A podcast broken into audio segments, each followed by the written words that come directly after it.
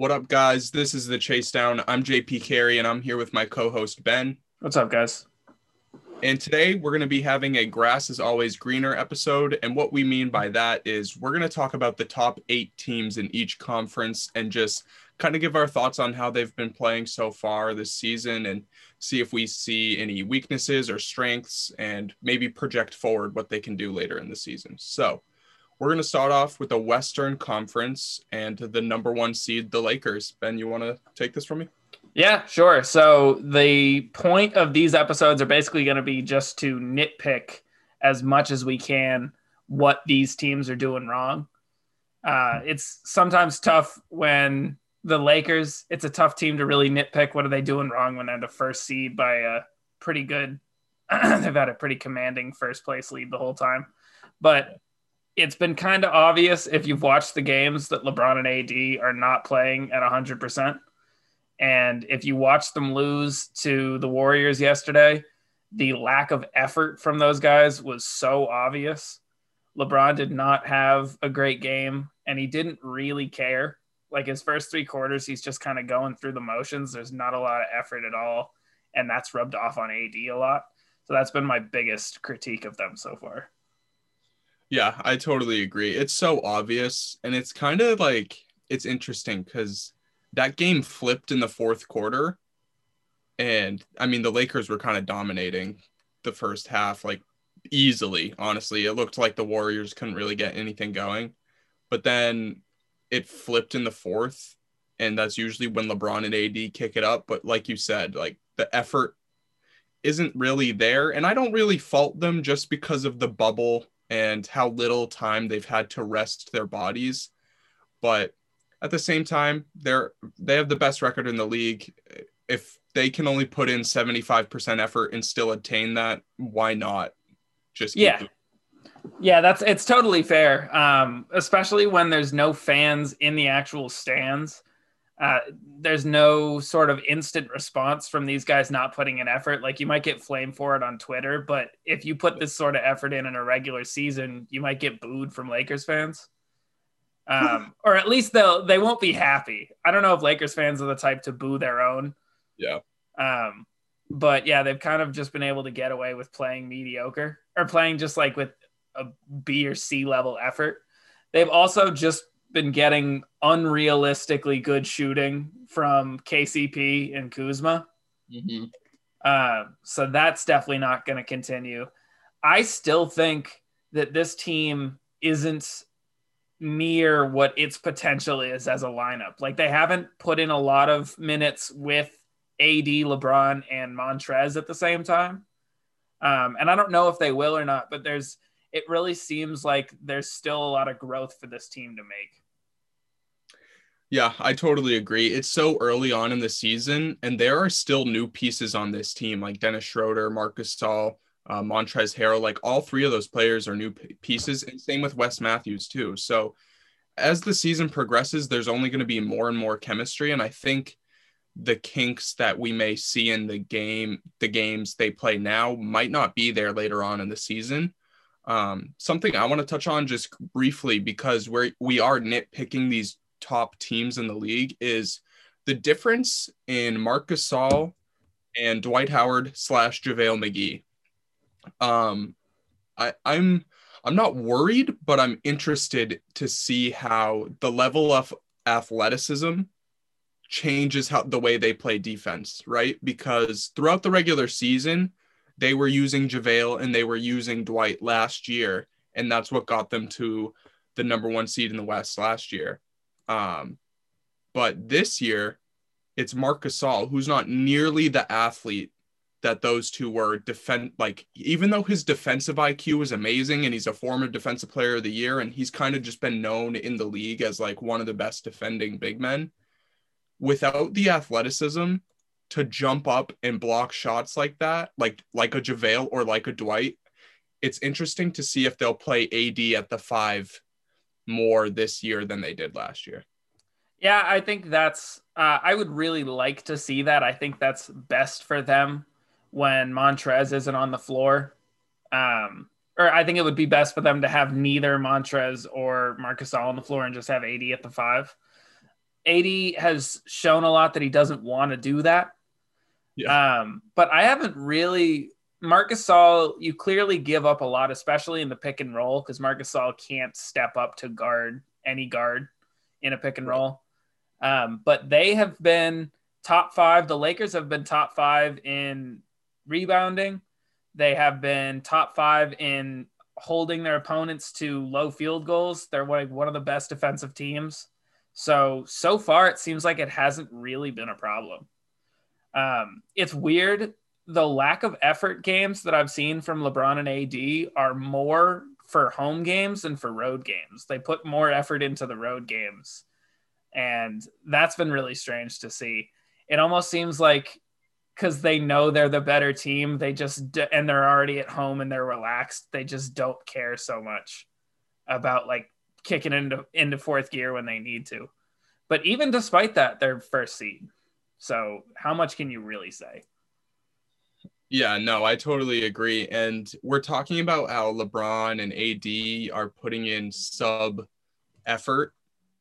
LeBron's still averaging 24, 8, and 8, and AD's averaging 21, 9, and 3. So they're still like dominating games with the effort they're putting in. So even though we're here to kind of nitpick and maybe point out some concerns about the teams that are at the top of the league, it's hard to choose against the Lakers because we know they're sitting back and waiting for the games to become closer to the playoffs. So it's it's hard to nitpick them right now. Yeah, I think the the only thing I'll say last is that their schedule has been pretty easy so far. Um, they haven't they've only faced really good teams like maybe six times. They lost to the Clippers, they lost to Portland, uh, they lost to the Warriors, who aren't on their level, but they've had a lot. Like their schedule has been really easy, so the eleven and four isn't surprising based on the how, who they've played so far. Yeah, so we'll keep an eye on how the effort looks later down the season and see if a uh, tougher schedule will impact their win percentage. But uh, the next team I want to talk about is the Clippers. Um, I'll take this one. As a huge Kawhi Leonard fan, I'm a little disappointed and I noticed this in the bubble and last year. He is passing off switches on pick and roll. And he, in my opinion, he's the greatest perimeter defender ever, tied with Scottie Pippen. Um, and for someone that good at defense to just so nonchalantly just pass off the main guy to like a Marcus Morris or like a Pat Bev, it kind of drives me crazy. And that's what's made him his tenacity on defense and just willingness to rip the ball from anyone is what made him my favorite player for so many years.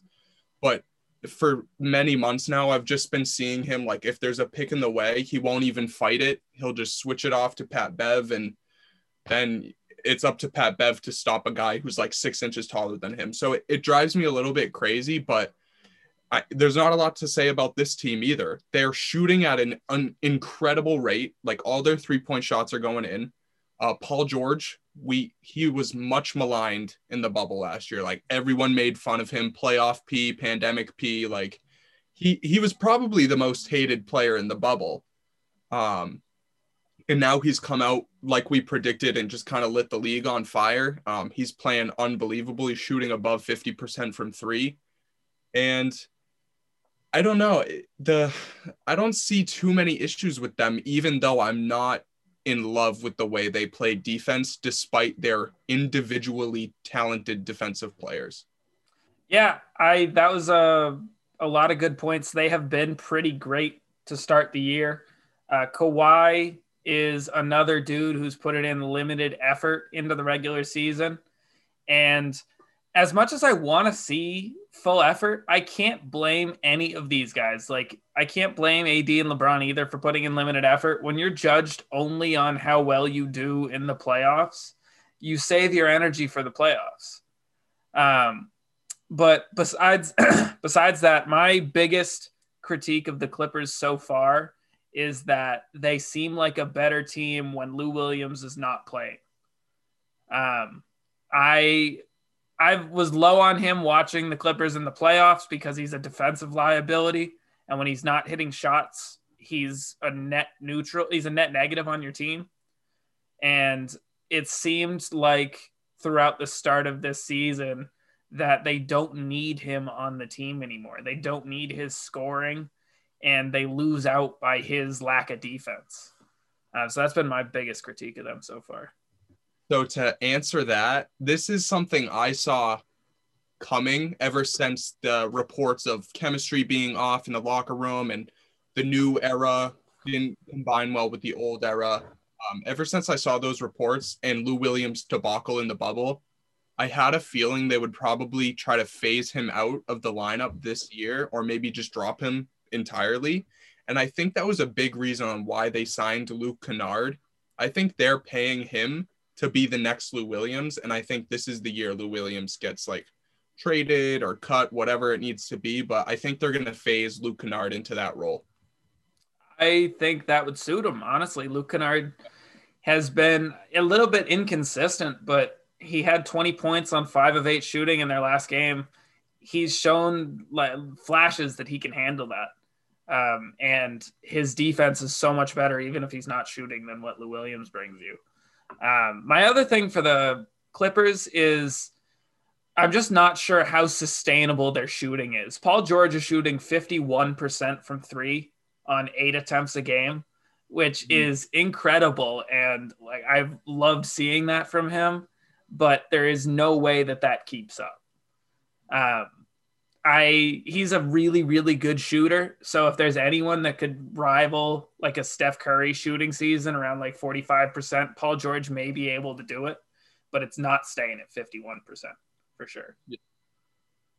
Yeah, so that's a great point. I don't think 50%, 51% is sustainable at all. Um, but I think even if it drops down to something like 42%, 41%, that's still an elite three point shooter. And you're just going to factor in some off games and just like where he's missing everything. So if he's just, if he shoots at an elite level the entire season, and I don't know, you can rebuttal this if you think I'm wrong, but I'm starting to see what I saw in OKC from Paul George. Whereas even though like Kawhi is the number one option, and while he was in OKC, Russell Westbrook Westbrook was probably the number one option it feels like Paul George is like playing just as well, if not better, than the quote unquote number one option. Yeah. Yeah. Yeah. Yeah. I think Paul George offensively uh, is better on his best days than Kawhi. Paul George, because he's just such a smooth shooter, he can go eight for 10 from three in a game and make it look normal, uh, like effortless almost. Um, so yeah, he's definitely the better offensive player than Kawhi, and especially when Kawhi is not putting in the level of effort on defense that you expect from him. Paul George can beat him out some games there. Um, yeah, even even if he has an okay shooting night, they're still probably gonna get the win. The one thing I've seen is that when either one of Paul George or Kawhi is out, this team is still struggling, and that'll probably continue through the season. Yeah, and that doesn't shock me too much. I mean, they're two of I know Kawhi's a top five player. I don't know where people put Paul George considering his bubble performance, but he's we can all agree he's an all-star level player. He's an elite player in the league. Um, but yeah, if, if they're missing one of those guys, they do struggle. Um, maybe the addition uh, with Marcus Morris coming back, maybe that's not as a drastic difference as it would be if he was still out, but we'll keep an eye on the Clippers throughout the season. They look pretty good. No huge uh, disagreements with what they're doing. So uh, let's move on to the Jazz. Uh, ben, what do you think about them? I they're a fun team to watch, man. Um, my complaint with the Jazz is that I don't think they have really gotten much better from last year. Um, Conley has been looking really good. He's been shooting really well from three, but they are the the issue I see with them is they have a lot of turnovers and not a lot of assists, uh, which is I don't know, not surprising because Conley's really their main distributor. Donovan Mitchell is a pure scorer. Robert, Gobert is not somebody who can pass very well, but I don't know that there's much to complain about with the Jazz as a team. The thing that I think I would be annoyed by if I was a Jazz fan is that they get absolutely zero respect from the media from mm. how well they're doing. And I don't expect them to get any respect. Kind of like the Nuggets last year, as good as they were, nobody cared. As good as this team gets, I first of all, I don't think it's enough to beat either LA team, but second of all, I don't think anyone cares. Yeah, no, it's it's definitely interesting, and that's it's got to be small market bias, I think, and I think it's because we don't take them seriously because of their playoff performances. Um, a couple years ago, when Donovan Mitchell beat OKC, everyone kind of like maybe saw the Jazz becoming a title contender after he did that as a rookie, like if he kept growing as a player, but. I think that's kind of been squandered a little bit. People don't take them as seriously. And I think that's fair just because of what they've produced in the playoffs. But yeah, you're right. They're a un- in my opinion, they're a unique team to watch. I don't know if they're a fun team to watch because they're still predicated mainly on defense. Like that is the backbone of this team and it is keeping them afloat. Like they're a top 3 seed in the West. That's something you can brag about. That's hard to do. But I was checking out the numbers cuz I was confused who was like playing well for them offensively. And even though Donovan Mitchell is scoring 23 points per game, he's not doing it on like fantastic efficiency. It's really Mike Conley, Jordan Clarkson, and then some role role guys keeping this offense afloat, which I think is super interesting and something we should look at because Donovan Mitchell getting paid huge money, right? Uh, Bojan Bogdanovic getting paid huge money, and those guys really aren't performing to their contracts right now. And I think it's interesting that they're still a top three seed in the uh, West. So I was curious, do you think they can sustain a top four seed in the West throughout the season, or do you think they'll eventually slide down the rankings? Honestly, I think they could hold maybe the fourth spot. Um, there's so many teams fighting for it, so there's really no guarantee with any of those seeds. I think outside the top two, everybody's fighting. Um, yeah. But the games that they've played against really good teams have been promising. They got yeah. whooped by Brooklyn, which was a weird one. But they beat Denver, they beat Milwaukee, they beat the Clippers. Uh, I think they no, they lost to Phoenix. But the the thing with the Utah Jazz is Donovan Mitchell doesn't take a ridiculous amount of shots. He hasn't been incredibly efficient um, but there's just a lot of guys on the team who can score like 12 to 18 a night. So they don't rely on Donovan Mitchell so much to take over for them. I wish that he would because um, he hasn't improved really from last season. I just the the more I look at this team, I just don't think they're good enough to get through the West. Um, and I don't see a lot of help coming, so I'm not sure when if that would ever change for them. Like this seems to be what this team will be for the next couple of years is like just barely not good enough. Yeah, and that's I think that's why they went out and made the Mike Conley trade and did the Bojan Bogdanovich signing because I think they were at that point even before those two players had arrived. So it's an interesting l- layout of the Western Conference because the Jazz were fighting to be one of the teams to be considered a title contender. And then LeBron and AD paired up, Kawhi and Paul George paired up. And now they're just thrown out of the conversation completely because they are not in that category. And it's just, even with the people like Mike Conley and Bojan, that doesn't push them to that next level. So, yeah, I, I just, um, I, I don't know where this is headed. Like you said, I think we need to see a big jump from Bojan Bogdanovich to make this team like a legitimate contender. And I want to give a quick shout out to Jordan Clarkson. I know I mentioned him previously, but that was one of the most confusing contracts I had seen in the uh, offseason, in my opinion. I think he got four years, 52 million or something around there. And I just didn't really get it because he's kind of like a microwave guy he comes off the bench and just chucks like 18 shots and then that's his game. But it finally made sense to me, like looking back at this team's record and looking at the players who are struggling and looking who they who they've played. He is a backup for Donovan Mitchell to carry the offensive load. If Mitchell isn't on one night, maybe he is. He comes off the bench and he hits five threes off the bench. You know what I mean? So it made a little more sense to me as I checked out the numbers and the lineups and see how that went. But yeah, hopefully Clarkson keeps it up. I I know we both had him in the running for sixth man of the year. I think that's definitely a possibility still. So yeah, the Jazz are a confusing team, but I I have hope for them. I think. Yeah, Jordan Clarkson's been looking like a sixth man of the year candidate. Uh, I mean, like the front runner so far. I don't know that I could put anybody else ahead of him. Schroeder's been playing nice, but he's got a starting role now.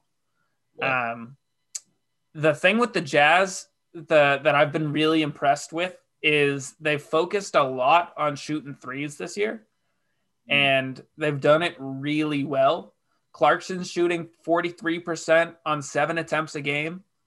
Uh, he has just been an excellent spark plug off the bench. And yes. they get him wide open shots. Quin Snyder's offense is good at getting wide open shots for their shooters. So obviously, like 40, shooting above 40% probably isn't going to continue because that's never been Jordan Clarkson. But he's getting lots of wide open shots. I think it's going to stay up there, like maybe 38 to 40. I, I don't see it dropping that far. I don't know about you.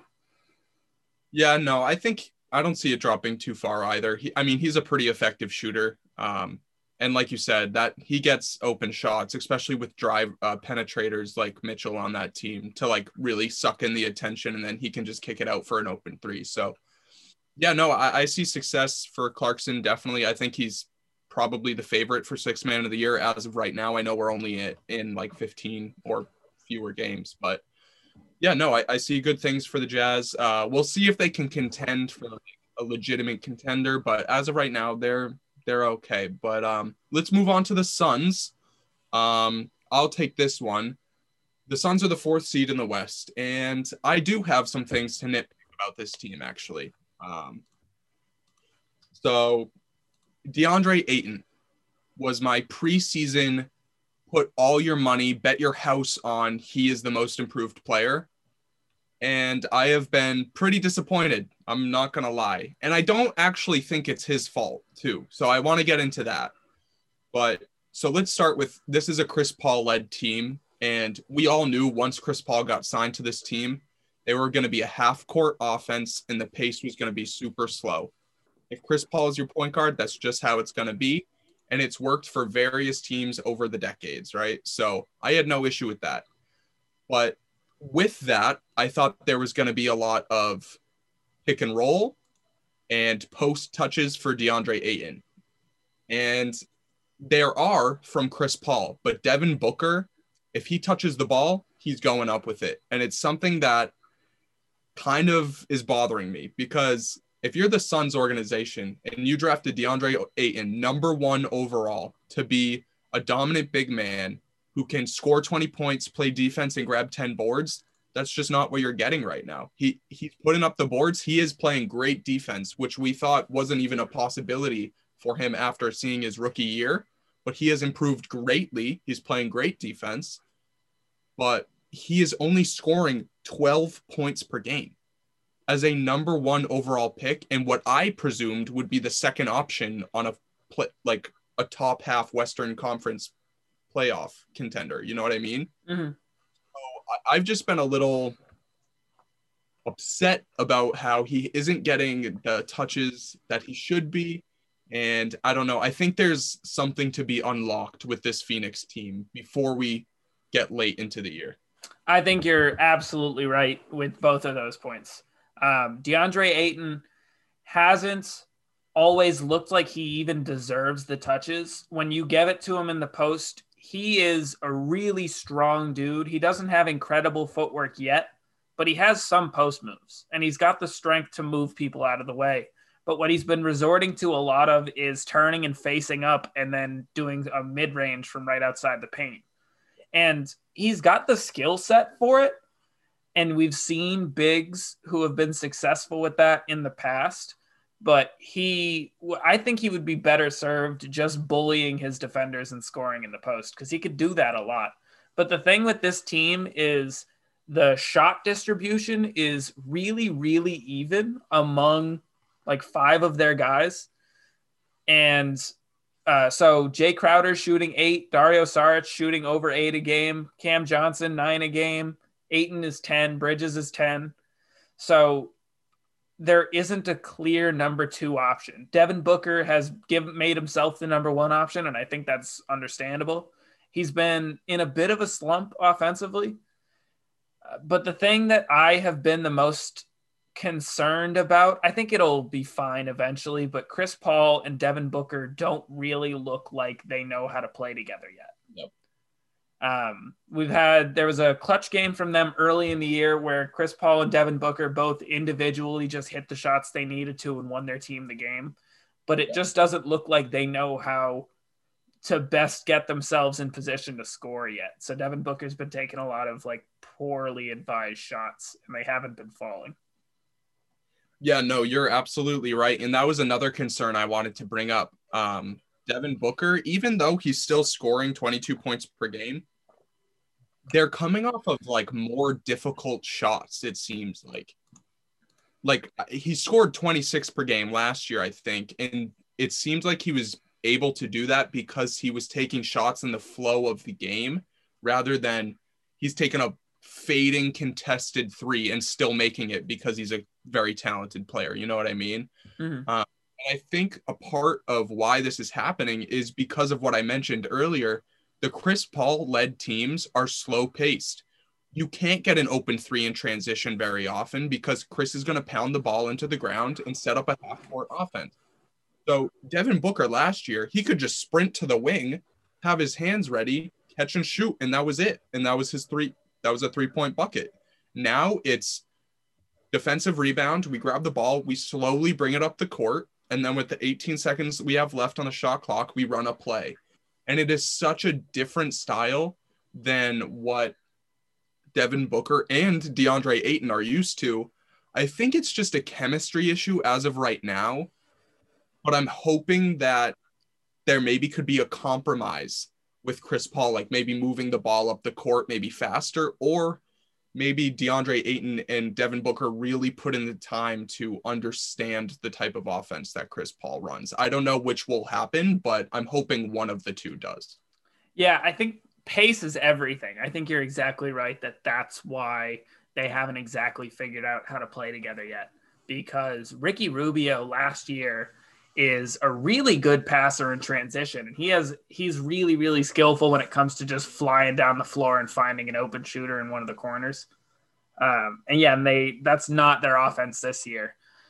I think they really have to get used to the pace. I i mean you could definitely in the minutes where you have someone like Cam Payne out there over chris paul you could run up the pace a bit. Um, but you want Chris Paul in your closing lineups and you want them to be familiar with that pace and comfortable with that pace. So you probably want to drill that throughout the whole game. Um, I don't really know. I mean, there's there's not a lot to complain about with this team. They were garbage last season. So the fact that they're, I mean, up until the bubble. Um, so the fact that they're fourth right now, like, it's really, really good to see they've lost a handful of questionable games, like to the Pistons. Yeah. But I mean, I think they've been a weaker team because of COVID, because of people out for contact tracing reasons. Um, the thing I will say, DeAndre Ayton, I would love to see like maybe four more shots a game from him. Just I would want to see more emphasis on getting him touches over like everybody else on the team. I like that it's even, but I would like it more if he was the clear number two guy. And that's my biggest gripe as well. Um, I think it's so obvious that Booker's number one, Ayton's number two, and then Chris Paul is number three. I, I thought that was just like a given going into the season.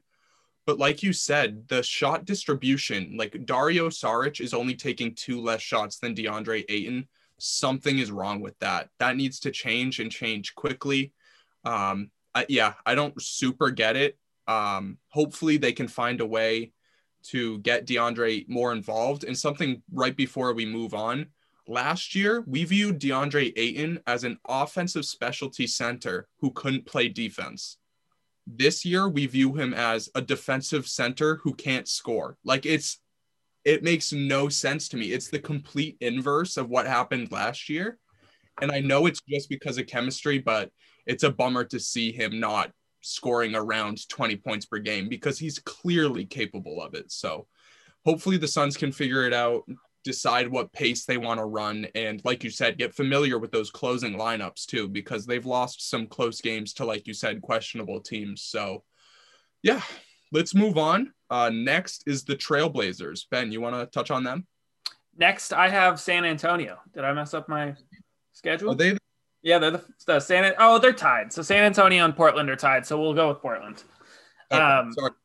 That's okay the problems with Portland have been the same problems that they seem to have every single year, which is that their centers can't stay healthy. Um, they're uh, sorry, CJ and Dame have been excellent, and I don't think that's a surprise. I it's possible CJ has been better to start the year than Dame, but they've both been pretty phenomenal. But I have no faith whatsoever in Enes Kanter and Harry Giles as a center duo that can do anything defensively for this team. Um, and the other thing that I've been kind of disappointed in is it's possible that we've overrated Robert Covington a bit um, because he's not been shooting very well and his defense is just like slightly above average. I really thought he was a knockdown shooter.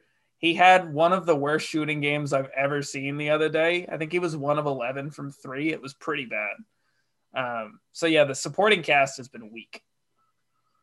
Yeah. So, firstly, I need to address the Robert Covington comment. Um, Go for um, it. All last year, when he got traded to Houston, he was getting a ton of props and well deserved. But something I kept hearing that I didn't really understand was that he's better at guarding bigger people than normal threes. So like you'd rather stretch him to guard a four than a three, which is his natural position, offense position at least, right? Mm-hmm. And he, I thought the signing would really help their defense. It has not, um, really at all. They're still pretty poor, and like you said, he is shooting garbage from everywhere. So he's not giving the defense I thought he was going to be giving. And he's not shooting well, which I thought could, I didn't think he was an elite shooter, but I thought he was a passable, like 36% three point shooter. He is not that, it seems, this year. Um, yeah, I, I've been lit down greatly by the Robert Covington signing. I thought that was like a perfect match, and they gave up two first rounders for him. Um, Houston snagged that uh, trade. That that is a clear win for Houston, but yeah, that's a huge issue. He is not playing the way. The health of their centers is always an issue. That is unreal that it keeps happening to them. And today we just found out that CJ McCollum broke a bone in his foot. So that's this team is going to slide very, very far very soon because even in the bubble, when Dame put the team on his back, he had CJ there with him, and Nurkic was healthy too. Like this is a bad team with just Damian Lillard, and if they if CJ's out for a month or more, it's going to be hard to see how they make the playoffs. Yeah, man. With the strength of the West, you're definitely right that every single game matters here. Um, yeah, their injuries have just killed them. And it's really unfortunate to see because every year we start the season with the Trailblazers as such a promising team, and then injuries just cap them so much. Uh, Zach Collins is out for the whole season. And Nurkic, he hasn't been excellent in the games that he's played. And then he broke his wrist. So I'm not sure if he had surgery. If he did, it the the time frame for him returning was like three months, and if he didn't, the time frame was like four to six weeks. Um, yeah, man, I I was hoping we would see a little bit of a step up from Nassir Little and Anthony Simons and Gary Trent Jr., but they've just seemed Gary Trent Jr. is a solid role player Anthony Simons has been an okay role player. They haven't been anything special. Yeah, I want to give credit to Anthony Simons' agent uh, making the whole league think that it's actually going to be something. That's incredible. Um, yeah, that agent did an excellent job. But yeah, this team, I don't see great things ahead for them. Uh, I I can't see how they sustain a fifth seed in the West by, by just Damian uh, Lillard by himself. I just don't think it's possible. Um, yeah, and I don't see. This is. I want to bring it all back to this, and I don't know if they had the best package or anything like that. But if you were serious about getting James Harden, you should have given up everything, literally everything. CJ McCollum, even though he's playing great, should have get got rid of him. Nurkic, if they wanted him, do it. I don't care. Literally get rid of every single player they wanted because if James Harden and Damian Lillard are together, you're actually a contender despite the rest of the roster. That's just the reality of it. Would it suck on defense? Probably. Could you find some people off the scrap heap to kind of put the team together? Maybe. But it would at least put you in the conversation. And now with these injuries racking up again, it just, they're not going to be in that and Damian Lillard's years, how, how many years are going to be wasted of Damian Lillard's career, you know? So it's tough to see this team really succeeding a bunch um, this year. Hopefully it turns around next year, but it's it's not looking good this year. Yeah, man. With the the weak starts that Dallas and Denver have had, I don't see Portland staying in the playoff conversation with the injuries that they've had. Um, it's interesting about the the teams that should have considered a James Harden trade.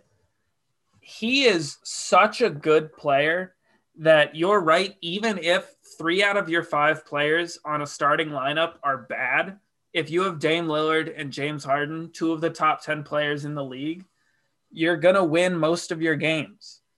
Um, and uh, yeah, I don't know. I'm not sure how real their conversations were. I know that they had temporary talks earlier in the season about shipping CJ McCollum. I don't think they were ever that serious, but they definitely should have been. Um, I will say both CJ and Dame have looked like all stars to start the year, and it sucks that CJ's been just got injured because the dude has yet to make an all star team, and he's an all star caliber player every year. I just I wanted this to be the year for him, and it depends on how long he's out. An injured foot, I think that the time frame on that's around a month, maybe a bit longer, but it depends on how bad the break is, I guess. Yeah, and I wanted to mention that before we moved off the Trailblazers too. Uh, he is kind of widely known as one of the best players in the league that hasn't made an All-Star team, and this was his year to do it. He was coming out firing, like you said. He could have been even considered playing better than Damian Lillard, his co-star. So yeah, no, I think that was this was his year, and it's just a shame he didn't get to. uh Well, we'll see. He, he still has a possibility, but it's looking grim for him to make the All Star game, missing what seems to be a month, if not more. So, yeah, it's it's not looking good for his All Star hopes. Yeah, man, it's unfortunate. But let's move on here to the San Antonio Spurs. They're tied with Portland for fifth and sixth. The thing I'm going to say about San Antonio is I don't understand what their plan is. This is the last year of Mar- uh, DeMar DeRozan's contract, LaMarcus Aldridge's contract, Rudy Gay's contract, and Patty Mills. They all give significant minutes to this team. They all have a significant part of this team's wins. I don't know. Do you let DeMar DeRozan walk for nothing so that you can stay a bottom four to eight seed this year, or do you go ship him for value? I'm not sure what their plan is. But they, I mean, they've been good so far. I just don't know what they're doing. Yeah, and that's a really good point. Um, I think the interesting part with DeMar DeRozan is who wants him, right? Like, even though he's playing really well for the Spurs team and is contributing to their wins, it's his contract is pretty big. He's kind of he's shown how good he is at facilitating this year. I I didn't see that in his game while he was in Toronto, but in in San Antonio, he's added a new passing element, playmaking element to his game, but he's known as a scorer, right? So if you're a contending team, are you going to bring DeMar DeRozan onto your team to take away touches from your quote unquote stars? probably not, considering he's on the latter half of his career. Um, I, I don't really know. I, I think you kind of just let him walk, which is crazy to say, but I think the more value piece, valuable piece between them is actually Lamarcus Aldridge. I feel like big men are harder to come by in this league, even though DeMar's easily having the better season. I feel like a stretch five for a championship contending team that's maybe like one player away. That I feel like Lamarcus Aldridge is a better piece to move for the Spurs. I would agree from a talent perspective. You're definitely right. I think Lamarcus Aldridge has a 15% trade kicker in his contract. So whatever team gets him is going to have to pay even more for him. Um, but I I would push back a little bit on the idea that not a lot of teams would want DeMar DeRozan. He has been really solid this year. I mean, we know what he is as an offensive player. He's not a dude who shoots threes very well. He's a dude who's excellent in the mid range and a pretty good finisher. So maybe there are less teams that really need that. But the concern I would have more with DeRozan is any t- team that trades for him has no guarantee that he's going to stay on their team. So you're either renting him to hope that you do better this playoffs, or you're going to try to convince him that your city's worth sticking around for. And I am kind of expecting DeMar to ring chase when this free agency comes up. I'm expecting him to sign a smaller deal. Maybe he won't. Maybe he'll take whatever pays him the most. But he's got an interesting decision to make this free agency in terms of does he want to ring chase or does he want to just get the biggest contract he can before he loses out on his prime? Yeah, and I think I think you have a good point in terms of he's been playing really well and we kind of know what type of player is he is. He's been pretty much the same player since his rookie year. He's going to give you 20 points per game. He's not going to hit the 3 very well though, and that's kind of his gripe, but Something I want to ask you is in this upcoming free agency, how much money do you think he'll command? Because he's getting paid $27 million right now. And I don't think he'll get anywhere near that in free agency. So, what do you think is worth it for DeMar DeRozan to join your team? It's definitely a fair question. I wouldn't be surprised to see him making over 20 million a year on a team that's desperate um, not on a team that has any real chance to win. So it's kind of he'll either take a, I don't know, I don't know what his ideal value would be. Maybe somewhere around four years, 80 million, four years, 75 million, because he's a 20 point per game scorer and he's talented. He's not untalented. Um, I I still think I, it sounds like I'm a bit higher on him than you are, but I don't know. I think 20 million a year for him is not that crazy. I don't know how many teams will pay that for four years just because he's 31 years old, but he still gives you really productive minutes. He's just limited in the fact that he doesn't take that many threes. He hits them, he's been hitting them at an average rate this season. Um, but the the Spurs kind of have that with a lot of their players. Rudy Gay and Patty Mills are both two dudes that they rely on a lot for offense this year. And again, it's the last year of both of their contracts. They're both over 30. Rudy Gay's 34. There's no guarantee that he'll continue to play for that many more years. Yeah. Um, so the Spurs kind of have to make a decision on what they want to do with these veterans and if it's better to keep them to build chemistry or ship them for value. Yeah, and I think it's interesting like you said what is their plan right they have all these veterans with very limited time left on the spurs and then they have this young core on this on the team that i want to get into a little bit um Dejounte Murray, um, I loved him coming out of college, Washington. I knew he was just going to lock up anyone who was in front of him. That was his whole thing in college. He was able to play really, really good defense on opposing guards and even forwards just because he's so long. He can like poke the ball away from like a bigger player. Um, and he is doing that in the league. Like he's a great defensive point guard, and they have him locked up for a few more years. So that's a good piece. Keldon Johnson has surprised me greatly. Um, I did not expect him to do really anything in the league.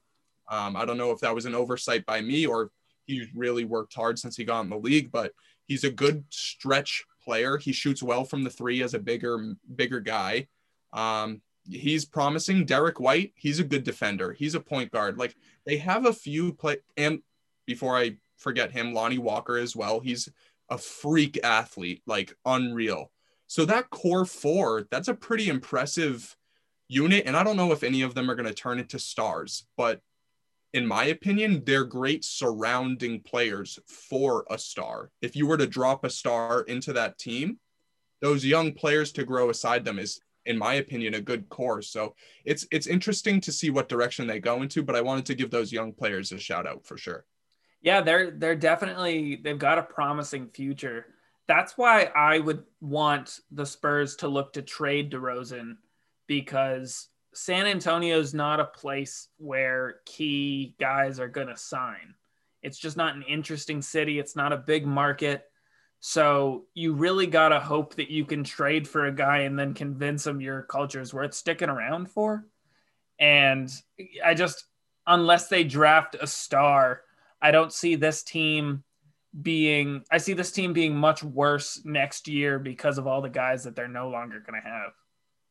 Yeah, and I think something we have to bring up as well is Popovich. Um, he he's getting old in age. He seems to be having a good time coaching these young players, even though it doesn't look like they'll be making the playoffs this season. It, this kind of seems like a fluke to me, but he seems to be enjoying coaching the team. Um, and I think, like you said, free agent destinations, San Antonio, in my opinion, would be a free agent destination as long as Pop is there, because one, there's no state tax, state income tax, and two, you have one of the greatest NBA coaches of all time. So I could see that possibly happening, but we have to wonder how many years left is coach uh Pop going to coach. So it's something to consider. I don't know. I probably see like two or three more years for Pop before they before he retires, but um what do you think? I could see it happening at the end of this offseason. This is the last year on his contract. Um, yeah. and he specifically signed a two-year contract. He didn't want it to be super long he had talked about how he doesn't want to be a part of rebuilds. Um, yeah, he doesn't seem to. He seems to be enjoying it, but they're a scrappy team. This this Spurs team has beaten some really good competition, so I'm sure he enjoys that part of it. But I wouldn't be surprised at all if they decide next year if the guys like LaMarcus and DeRozan don't stick around and they decide to go into a rebuild. I could see him absolutely not sticking around. All right, let's move on to the Warriors. Uh, the Warriors have snuck into the playoffs. Uh, ben, because you had them so high in the preseason, I want to hear your thoughts on that first. So I'm going to start with the bad first, and that is still Oubre throwing bricks, um, just unable to shoot. And him and Wiggins are still looking for their shot way too much and not defaulting to Steph. My issue Steph is such an unselfish superstar. Sometimes it's to his team's detriment because he is willing, he's so willing to pass the ball to get other guys' shots, but his shot is so much more efficient than pretty much anybody else on the team. Um, I want to, I still want to see him taking more shots, and I still want to see Wiggins and Oubre taking less. But I mean, they've started to put together the offense a bit more. They've started to understand that. Uh, I think Draymond's been a big piece of helping the rest of the guys understand that their shot is less important than Steph's shot. But I mean, they've been they've stepped it up pretty well the past handful of games. They just beat the Lakers after coming back in the fourth. I I don't I don't see this team as a third seed anymore, but seven or eight, I think they could hover around here for the rest of the season. Yeah, and I think I might have to eat crow here for a little bit, just because if you guys listen to our preseason breakdowns, I had the Warriors in the dumps. Um, I basically called this team a G League team with Steph. Not basically. I did call them a G League team with Steph Curry on it. Um, and I mentioned that he would have to play like his unanimous MVP season to become a fifth seed and he's playing ridiculous. Like he is carrying the team and he's brought them to the playoffs. So I didn't think Steph playing like his unanimous MVP season was reachable. It does seem like he is able to achieve level nights like that where he can literally just drag the team on his back like even if Andrew Wiggins and Kelly Oubre aren't doing anything um I didn't know if that was going to be possible for a whole season but as of right now ever since Draymond come has come back this team does look different and it's pretty obvious when you watch um something I like I want to talk about quickly and it's just Andrew Wiggins he started off the year so horribly and I know you say he keeps looking for his shot, and he does. I completely agree. Like sometimes there are shots where he takes, and you're just like, why? Why did you have to take that shit?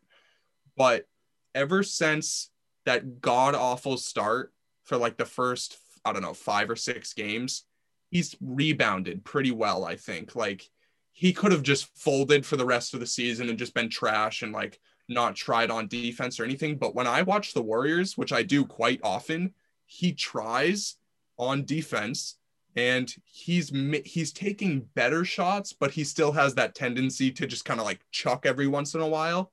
But I want to commend Andrew Wiggins for kind of improving throughout the season. And I think that has a lot to do with Draymond too, like you were saying.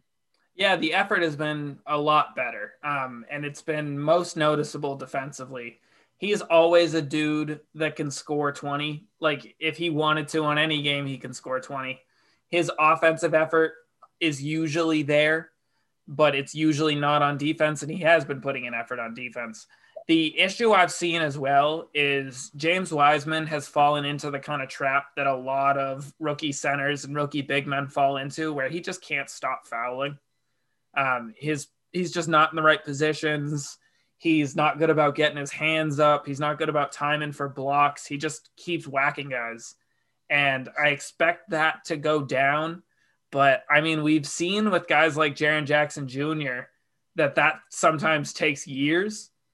And I hope that's not the case with him. I hope Draymond kind of speeds that up a bit. We've seen lots of clips of Draymond barking at Wiseman and giving him advice whenever he makes mistakes and helping him out. Um, but that's been something that's a little concerning is James Wiseman just hasn't been reliable as a defender yet. Yeah, and I, we've mentioned him a bunch of times already, but I do want to talk about Draymond. His his importance to this team cannot be underestimated. And I think I underestimated a little bit because I called them a G League team because I could not see where the scoring was coming from.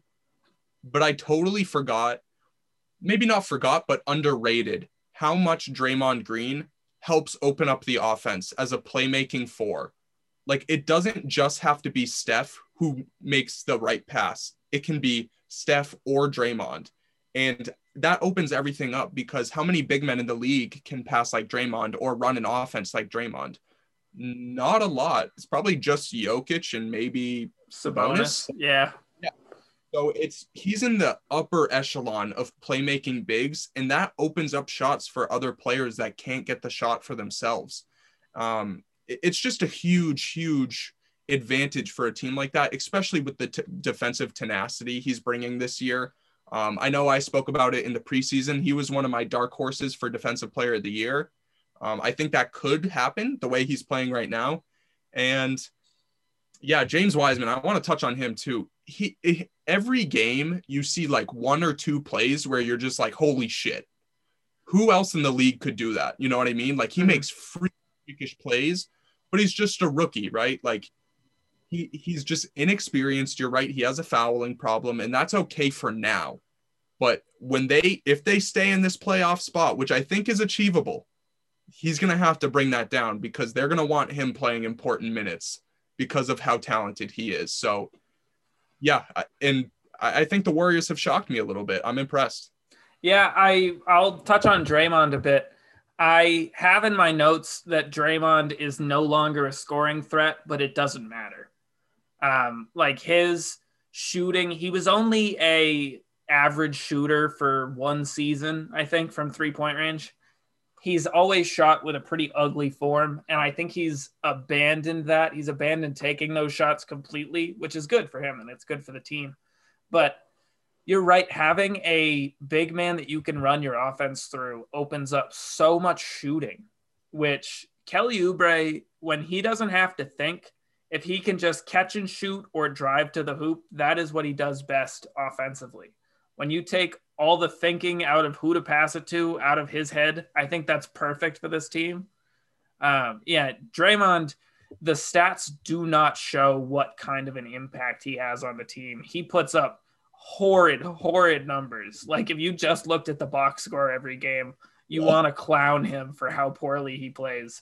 But the impact is definitely felt.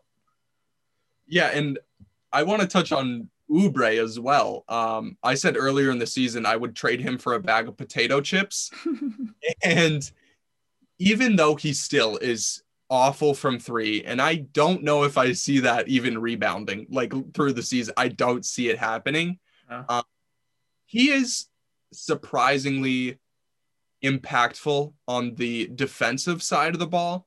Um, I always we always knew he was a guy that worked hard to like improve on his game, but I this is a new iteration of Kelly Oubre that I've seen because on Phoenix he was a scorer. That was kind of his role. He was a slashing wing, and now he's I mean he's still a slashing wing, but he's added intensity and defensive prowess to his game as well, like stripping balls, poking balls loose, challenging dunks, which I saw in the Lakers game last night, even though we got slammed on.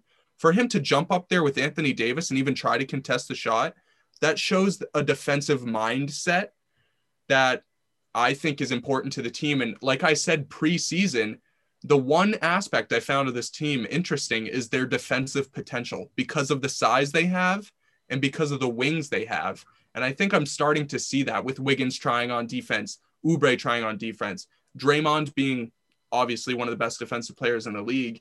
And then Wiseman, even when he comes in, like he makes an impact by contesting and switching and stuff like that.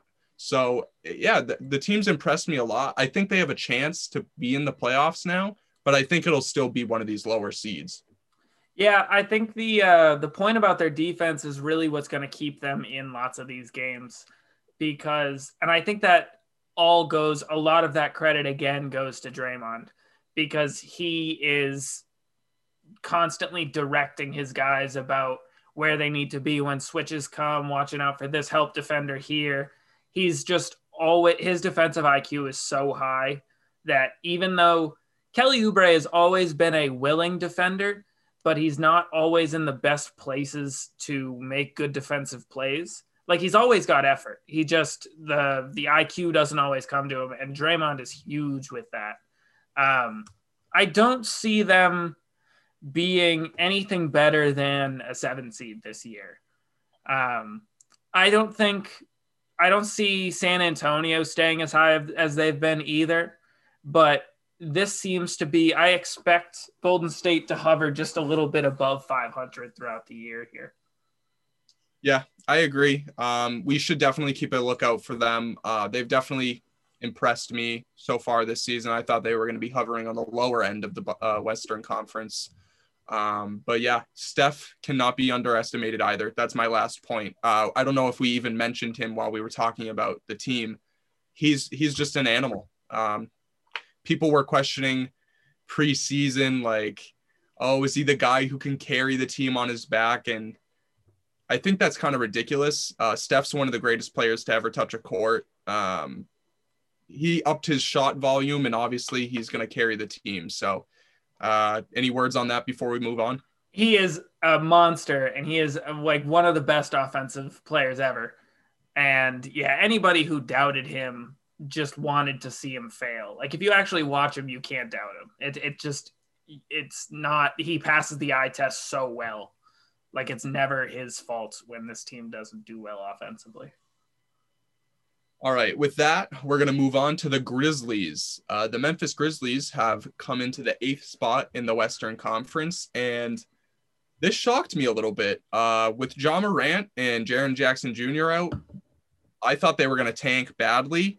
Um, but some of their like role players and some of their normal players have really stepped up and i think it's kind of incredible and i think it's i forget his name right now but the coach of that team is unreal i think his name's taylor jenkins but last year they were projected to be the worst team in the league with Jaren Jackson and Ja Morant.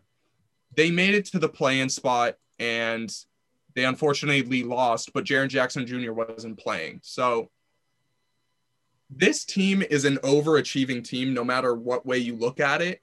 And I just want to talk about Ja Morant for a second. I had him preseason making an all NBA team, like guaranteed. And even though he missed some time, I still think that's in play. This dude is so good. Like, we got to see him against the Suns. Even though he only scored like 17 points or something with 17 assists, he closed that game out by himself in the last two minutes. Pick and roll, pass to the corner, Grayson Allen open three, boom, down. Then he did a, I think he scored with the left hand, right? Like on the drive, past DeAndre Ayton, who's a mm-hmm. great defender scored, then gets back, takes the charge from CP3, ends the game. Like he is a, in my opinion, he's already a superstar. But obviously, he's early in his career. I want to see his shooting get a little bit better. But just in terms of a winning player, a leader, and an example for a team, this dude's the full package. I freaking love that guy. Yeah, yeah. I think superstar may be a little quick. He's certainly a star. Um, he's certainly got superstar potential. The thing that I've been the most impressed with the Grizzlies is that even without Jaren Jackson Jr., who is arguably their best defensive player, they're third in defensive rating. Yeah. Um, so they've still held it down very well on the defensive end. They've won their last five games against, they beat Philly, they beat Phoenix, they beat Brooklyn, and then Cleveland and Minnesota, which aren't as impressive, but they beat really quality teams. Yeah, we've seen role players on this team step up in big ways. I watched, uh, I think his name's Xavier Tillman, and he seems almost like a little baby Draymond. He can do a little bit of everything defensively. He's really, he looked really smart defensively. Um, I, I just didn't expect a lot of production from a lot of these guys, and they've been great. The fact that they got any wins at all without Ja Morant was incredibly surprising to me. Um, I don't think either Kyrie or KD played in the game the Nets lost, but regardless, they won, which I wasn't expecting. Brandon Clarke has been excellent. His three point shot is maybe the ugliest I've ever seen.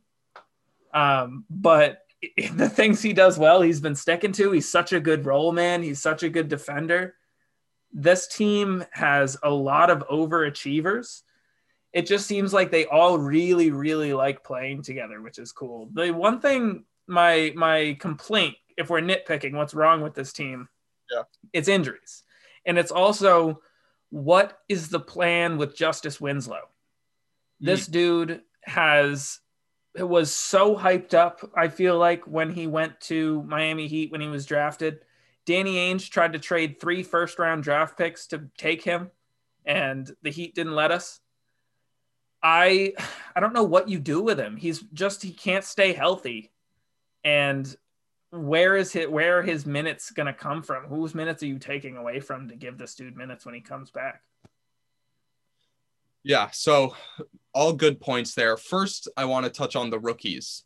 Um, like you brought up, Xavier Tillman and Desmond Bane is playing well for them too. And as you guys know, I'm an NBA draft snob, so I go deep into these players before they get chosen. And Desmond Bane was kind of he was one of the guys who was considered like, oh, this guy's going to be a three and D player. It was like him, Saddiq Bey, and someone else I'm forgetting.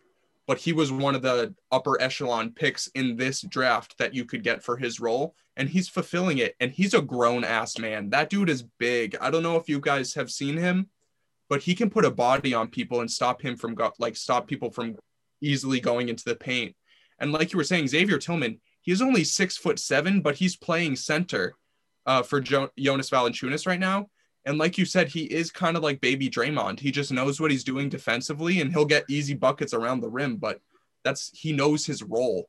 And I know we had a previous conversation about this. Um, like the benefit to drafting a player who's played more than just one year in college is you kind of know who they are. That was what Xavier Tillman was at Michigan State. The dude, he was just in the right position, playing the right way. And he did it alongside Jaren Jackson Jr., actually, when he was a rookie. So, um, yeah, I, I love their picks. It seems like they nailed another draft, which is just, I think it's like three in a row now. Um, they're doing great down there in Memphis, but I want to talk about Justice Winslow. That's a that's a pretty interesting point you brought up. I don't really know because his greatest skill set seems to be like handling the ball and being a facilitator. And they have Ja Morant, so they don't really need that. I mean, I guess you could use him as a like a bench point guard, but it seems like they gave up too much for him to just be like that type of player. Yeah, I mean, maybe his best skill set would be helping run the bench unit. Um, yeah you saw a little bit before he left Miami. He's his true position small forward, but he ran a bit of point guard for them towards the end of his career in Miami. Um, and he didn't do it incredibly well. Um, but yeah, he's a good ball handler. He's okay at setting up a half court offense. He's not bad at it, but it just seems like they don't need it anymore. And this was a dude where, where I watched him early in his career. I thought he was going to be really, really talented, and I just haven't seen enough minutes from him. Uh, but overall, I'm very impressed that they've been as good as they have been without Jaren Jackson Jr. I think this team's ceiling is just capped a bit due to the fact that they're all so young. I don't know of really any veteran players on this team. Yeah, I agree with you. I think I think they probably fall out, which is maybe I know this sounds stupid and this might just be me as like a media member thinking this, but I think it's okay for them to fall out of the playoffs this year. Obviously, you want Ja Morant and Jaren Jackson Jr. in important games, but I think a more important thing is to really sure out that roster and do it through the draft. Keep all the ages and timelines on the same track. So when you hit like when you hit that time to actually go compete, everyone's ready. You know what I mean? Um, I, I, think it's beneficial for them to not make the playoffs, uh, as crazy as that sounds. But yeah, I don't I don't see them making it anyways. Like even if they keep playing the way they're playing, like the teams we're about to touch on, the Nuggets and the Mavs aren't in the playoff race right now, and I I can't see that going on for the entire season. Yeah, yeah, Memphis is certainly not better than either of those teams. Uh, I don't think they are similar to OKC where it doesn't matter at all if they don't get the first pick or the, anywhere in the like the top 10 in the lottery because the talent they have are is really good right now. Um, they just need more time to develop all of the players that they have. I think we'll start to see if we watch Ja Morant have a really, really good sophomore year, which I've expected. He put up 44 in the game opener. Um, I think we're we're gonna start to see signings like Jae Crowder to Phoenix, where role players who are a bit later in their years in the NBA want to play with Ja Morant. Um, so even if they don't make the playoffs, I think you're right. As long as they're entertaining and they put up a good fight every game, I think that's going to help their free agency because Memphis is not a huge destination for anybody. Um, but this seems like a place where people would really want to play. Yeah, and it seems like they have players that people would really like to play aside. Uh, Ja Morant seems widely respected throughout the league already by players like LeBron, KD, everything like that. And then you have Jaren Jackson Jr., who I think is one of the most versatile defenders in the entire league.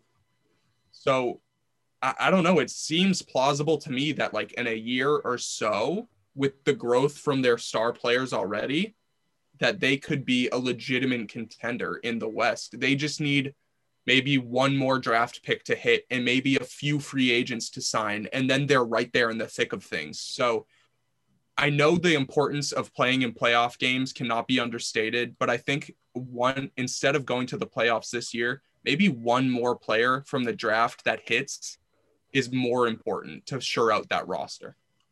I think that's probably fair. I think also you could consider trading um, a few of your role guys for one solid player, like Dillon Brooks, De'Anthony Melton. If you find that, I mean, maybe it'll be better to let them all develop together, but there are only so many shots to go around.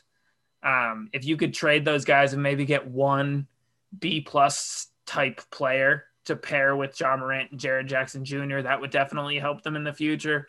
But they're definitely looking four to five years ahead instead of this year or next year, even to be the years that they try to really make a playoff push. Yeah, I think next year they probably make it or come close to making it again. But I think you're right. I think they're maybe looking two or three years ahead to make a finals push, like a legitimate contendership. So, yeah, that, those are the top eight seeds, and we're gonna touch on two two teams that are not in the playoffs just briefly because we think we have to talk about them in these types of discussions. So, Ben, do you want to talk about the Mavs or the Nuggets first? Um, I love the Nuggets, so we'll start with them.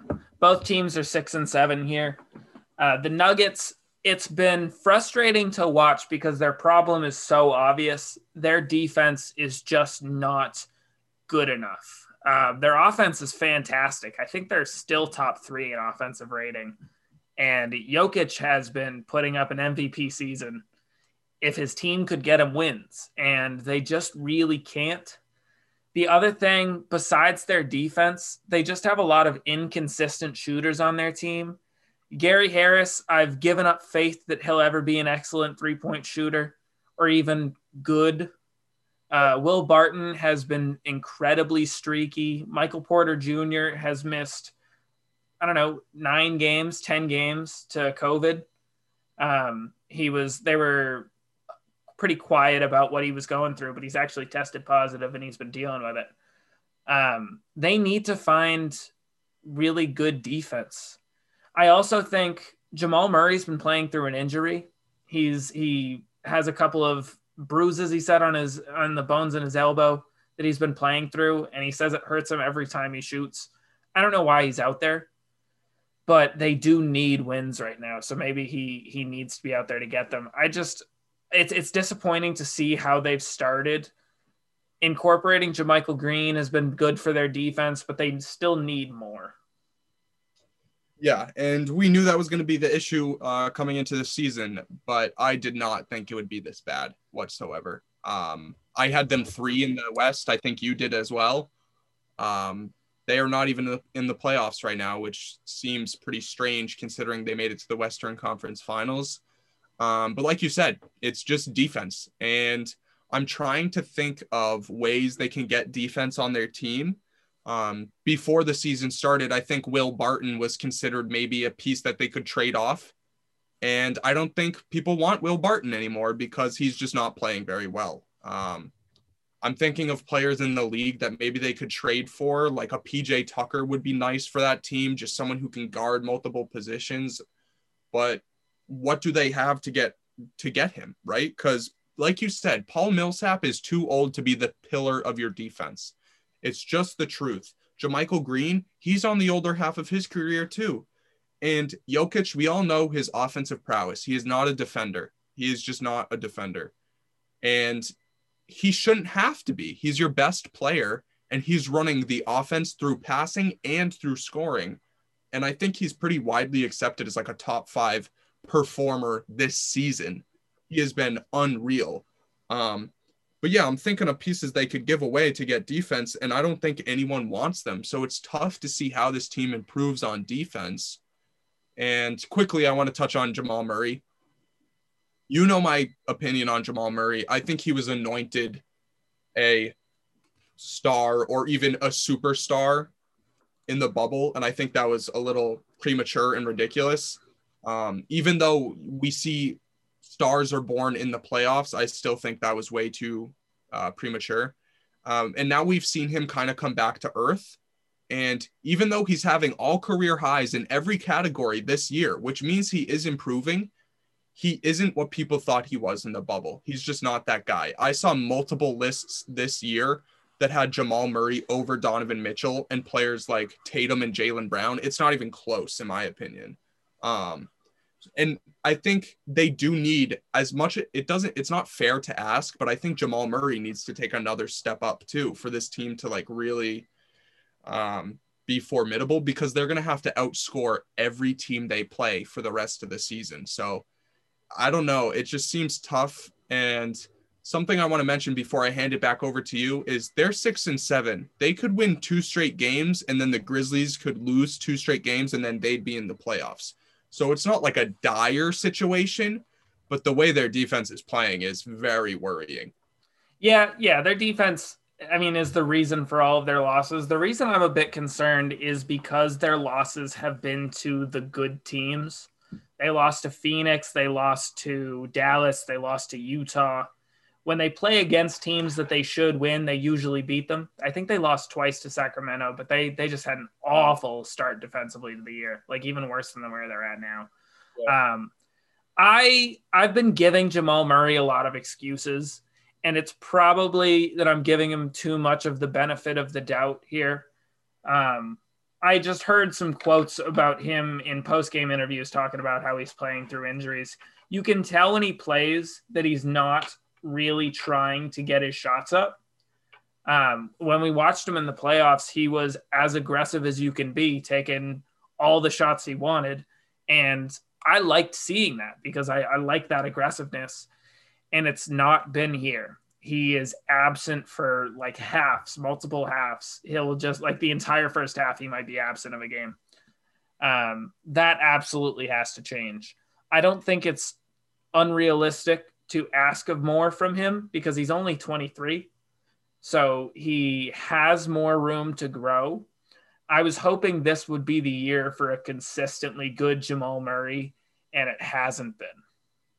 But outside of Jamal Murray and Jokic, they struggle with scoring, which is stupid because Jokic gets them wide open shots all the time. Just like Gary Harris can't hit them and Will Barton can't hit him. And I don't know, Facundo Campazzo is their rookie. He's been really fun to watch, but he's not a knockdown shooter. He's just someone who's good at setting up other guys. So when your other guys aren't hitting shots, it's hard to watch sometimes. I think they just, when Michael Porter Jr. comes back, their defense has started to figure it out a bit more. I think they'll be fine. Yeah, I think they end up making the playoffs. Um, like undoubtedly, when you have a top 10 player like Jokic, you're probably going to be in the playoffs. But I do want to talk about Jamal Murray a little bit more. And you're right. The inconsistency is that's been his whole career. Um, people thought he was going to become a star two years ago. And then it was just, like you said, off and on, just kind of meh. And he goes from having nine, nine shot attempts in a game to having 27. It, it it varies so greatly that you never know what you're going to get from him game to game. And I think it would really help this team if they had a consistent scoring force alongside Jokic, because, like you said, be, besides Jokic and Murray, they are struggling to score. And I'll go, I'll harp on this too. They were a team that were rumored in the James Harden rumors if you actually want James Harden on your team, give up everything. Give up Murray, give up Porter, give up two first round picks. Like, do anything you have to do to get that player because I don't know. In my opinion, Jokic and Murray are never going to be in a championship window. That's just my view. The way Jokic, I think, is amazing and he's incredible and he's unstoppable. Murray, he's way too inconsistent and you can't count on him. So I don't think there even is a championship window to be opened. With Harden there, I think there's an actual opportunity for you to go and steal a championship. So I don't know. What's what's your opinion on that? I completely disagree. Okay.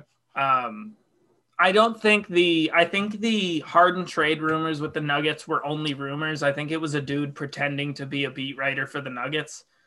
Um because I thought I saw as soon as it was posted, people clowned him for it. Um, but the the thing is, the age doesn't the ages don't match up. Jokic is 25 years old. Harden's 31. But what? Um, Jokic's championship window is not this year.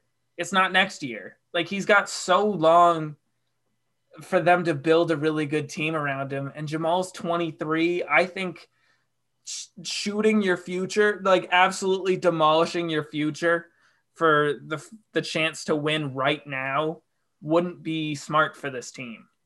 Um, obviously, it would make them a contender, but one of do you think Jokic and Harden together beat either LA team? I think they take it far. I don't know if they beat them, but I think they have the ability to take it to seven. And who knows what happens in a game seven? Because they took it to seven last year and they won against the Clippers. The the Nuggets did. And I know that was a failure of the Clippers and that shouldn't have happened, but it did happen. Um, this team has a lot of potential. I want to see. I, I, think we just didn't see enough of Michael Porter Jr. because I think that trio is enough offensively. They really need a strong defensive four. Uh, and I don't know where they'll really get that, but I think offensively, Jamal Jokic and Michael Porter Jr. are enough let me rebuttal your point quickly with the question Do you think Jokic will ever be better than he is right at this moment? Um, I don't think it's, uh, yeah, I think, I think that's possible. I think he is playing out of his freaking mind right now, and it's almost like cartoonish the things he's he's doing right now. It's hard to see him like maybe he stays at the level he's at, but does he ever get better? I don't even see how that's freaking possible. Yeah, he's averaging a 25 point triple double right now. It's it's it's probably unrealistic to say that he does better than that, but he's doing like it, he could do this. Watching him, it doesn't seem like he's playing like better than he should be. Right, like, like this, yes, this, this is his his level that he's at. Right, and what I'm saying is, it doesn't matter what the ages are between Harden and Jokic go do it while he's playing like this in any amount of time. Like he could be playing like this for the next five years. You have to capitalize on it in those in those five years because when Jokic retires and he gets to three conference finals and never makes it to the NBA finals, will people care? I don't that's not how the NBA legacy works, unfortunately. And I think if they had a chance to get a top six player paired with a top 10 player, that you can't you you mortgage your future for an opportunity like that because you have to win a championship.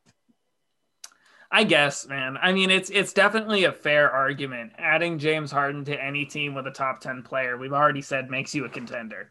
Yeah. Um I don't think that they're really trying to be I think the reason they didn't do it if it was a real uh idea for them is that being a championship contender this year might not be what they're going for. I mean, they, of course, every team's going to say that that's what they want, but LeBron is getting old. It's probably a bad idea to just wait until he's old enough that he's not a threat anymore. Um, but the West is so good. I wouldn't, I, I don't think James Harden on this team guarantees you a finals appearance. Yeah, I don't either, but I think it actually gives you a chance because the way the team's constructed right now, they have no chance. And if you're not, as a team who made it to the Western Conference Finals the year prior, if you're not aiming for the NBA Finals the next year, what are you what are you aiming for? Like a playoff run? I don't know. That seems you're taking a step down. Usually you want to escalate. If you make the conference finals, your goal the next year should be the finals. And I think, in my opinion, those Harden rumors were real because MPJ was like an untouchable that they were considering moving for Harden. So I don't know how real they were. Like you said, people, someone was getting clowned for it. I thought maybe they were real, but regardless, the Nuggets are not playing well right now, and we both think they'll turn it around and get into the playoffs. Um, let's move on to the Mavs. Uh, the Mavs have also been struggling, and they are also out of the playoffs. So, what are you? What are your opinion on them? Uh, it's been weird watching them lose the last three of four games with Kristaps Porzingis and Luka playing together.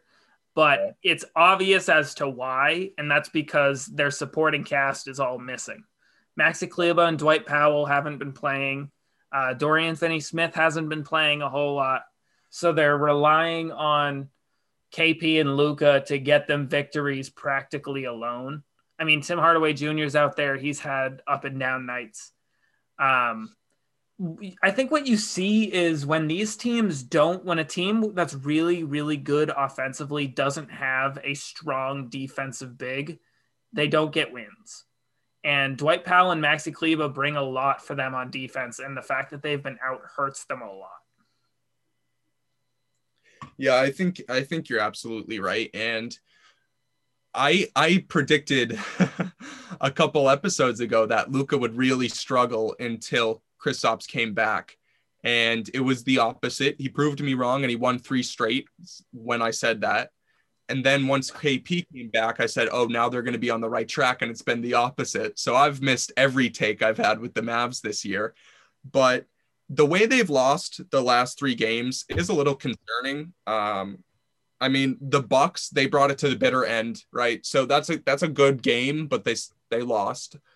Chicago, you can't lose by 16 to a team that me and you have pretty much pooped on week in week out. Like they're not performing like they should be. Um, and then Toronto, who's pretty horrible this year for reasons unknown, gave them a smacking. So it's it's pretty weird to see them struggle the way, like you said. It does make sense. There are players missing, but most teams, if they have their two stars, can kind of make it work. Um, I know Kristaps is coming off a knee injury and he's super rusty and he hasn't played basketball in a long time, but it, it is a little weird. And I want to say that Seth Curry trade again it's weird. I want to see more of Josh Richardson, and I want to prove I want him to prove me wrong because he hasn't been playing either, and they need that defensive presence next to Luka. So I want to see how much that impacts the team, but I want him to score efficiently too. I'd rather him take less shots and take better shots than him being like the forced third option. You know what I mean? Yeah, yeah, no, that's that's absolutely a fair critique. Josh Richardson needs to get healthy um, and I think that's really what's hurting them is it's Luka and KP, and then sometimes Tim Hardaway Jr. shows up, and then it's G Leaguers basically. Um, you're relying on Willie Cauley Stein to give you really effective minutes at the center position, and he's never been able to do that. Um, yeah, I need to see this team be healthy, and I wasn't expecting the supporting cast to have health issues. I know the way COVID has been in the NBA, that's kind of just a thing you have to expect is some guys are going to miss maybe a dozen games over the course of the season due to contact tracing because of how cautious they are. Um, yeah, man, I don't know. I don't know what this team can do until those guys come back. It doesn't really seem like they're going to win games without Dwight Powell and Maxi Kleber and Josh Richardson healthy. Yeah, I think you're right. Um, we said coming into the year they would be the fifth seed barring injury, and what do you know? They've been struck by injury, um, which doesn't I, it doesn't really shock me. I I probably doesn't shock you either. Um, it is weird though that it's the supporting cast and not the stars that have been injured because even though Luka's amazing, he does have injury history. I mean, I think he missed like three weeks last year with an ankle and he just was out that entire time. And Kristaps, we know the story with him. He gets injured every year for at least a third of the season. So, um, yeah, it's weird to see them struggle so much, but it's not super surprising just because it's the injury bug that has them. But if you have a player like Luka, who, in my opinion, is a top five player, you're probably going to make the playoffs. I don't see them outside the playoffs for much longer. But like you said, that supporting cast has got to get healthy quick. I'm going to push back on the for much longer. We'll see how how long they're out of the playoff picture. I think it may be a couple of weeks. I'm going to read okay. you the teams that they play next. They play Indiana, San Antonio, Houston, Denver, Utah twice, and then Phoenix. I see them beating maybe Houston because Houston's been kind of a weak team. Um, maybe San Antonio, but San Antonio fights pretty well against the top teams. But Denver can win. Denver can beat them. Utah could beat them twice. Phoenix could beat them. This could be a sloppy handful of games from them, given that they have so many injuries. I don't know how long they're all going to last, but as long as this team's not at 100%, I could see them losing most of these now that you say that and the quality of competition that they have in front of them, I think you're right. I, I don't think it's out of the ordinary for them to lose like what was that one two three four seven games i think they could probably lose like four to five of those Yeah. Um, that won't help their playoff chances, and other teams are going to win games while they're losing. So, um, yeah, we'll see. We'll keep an eye on them. But in the grand scheme of things, I should say, I think they make the playoffs just because of the caliber of player Luka is. Yeah, I agree. I even expect some of these games. Uh, Dallas may deserve a loss in a couple of these upcoming games, but Luka just hero modes them out of them because uh, he does have that skill. But they're definitely going to struggle as long as they're not healthy. All right. Well, I think that wraps up our Western Conference The Grass is Greener episode. Uh, thank you guys for listening. Ben, any finishing words? Thanks, everybody, for listening in. Peace, guys.